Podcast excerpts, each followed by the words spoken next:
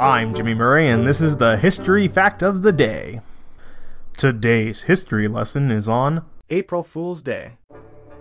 April Fool's Day or April Fool's Day is an annual custom on the 1st of April consisting of practical jokes and hoaxes. Jokesters often expose their actions by shouting April Fools at the recipient. Mass media can be involved in these pranks, which may be revealed as such the following day. The day is not a public holiday in any country except Odessa, Ukraine, where the 1st of April is an official city holiday. The custom of setting aside a day for playing harmless pranks upon one's neighbor has been relatively common in the world historically. In Ireland, it was traditional to entrust the victim with an important letter to be given to a named person. That person would read the letter, then ask the victim to take it to someone else and so on. The letter, when opened, contained the words send the fool further, as well as people playing pranks on one another on April Fool's Day.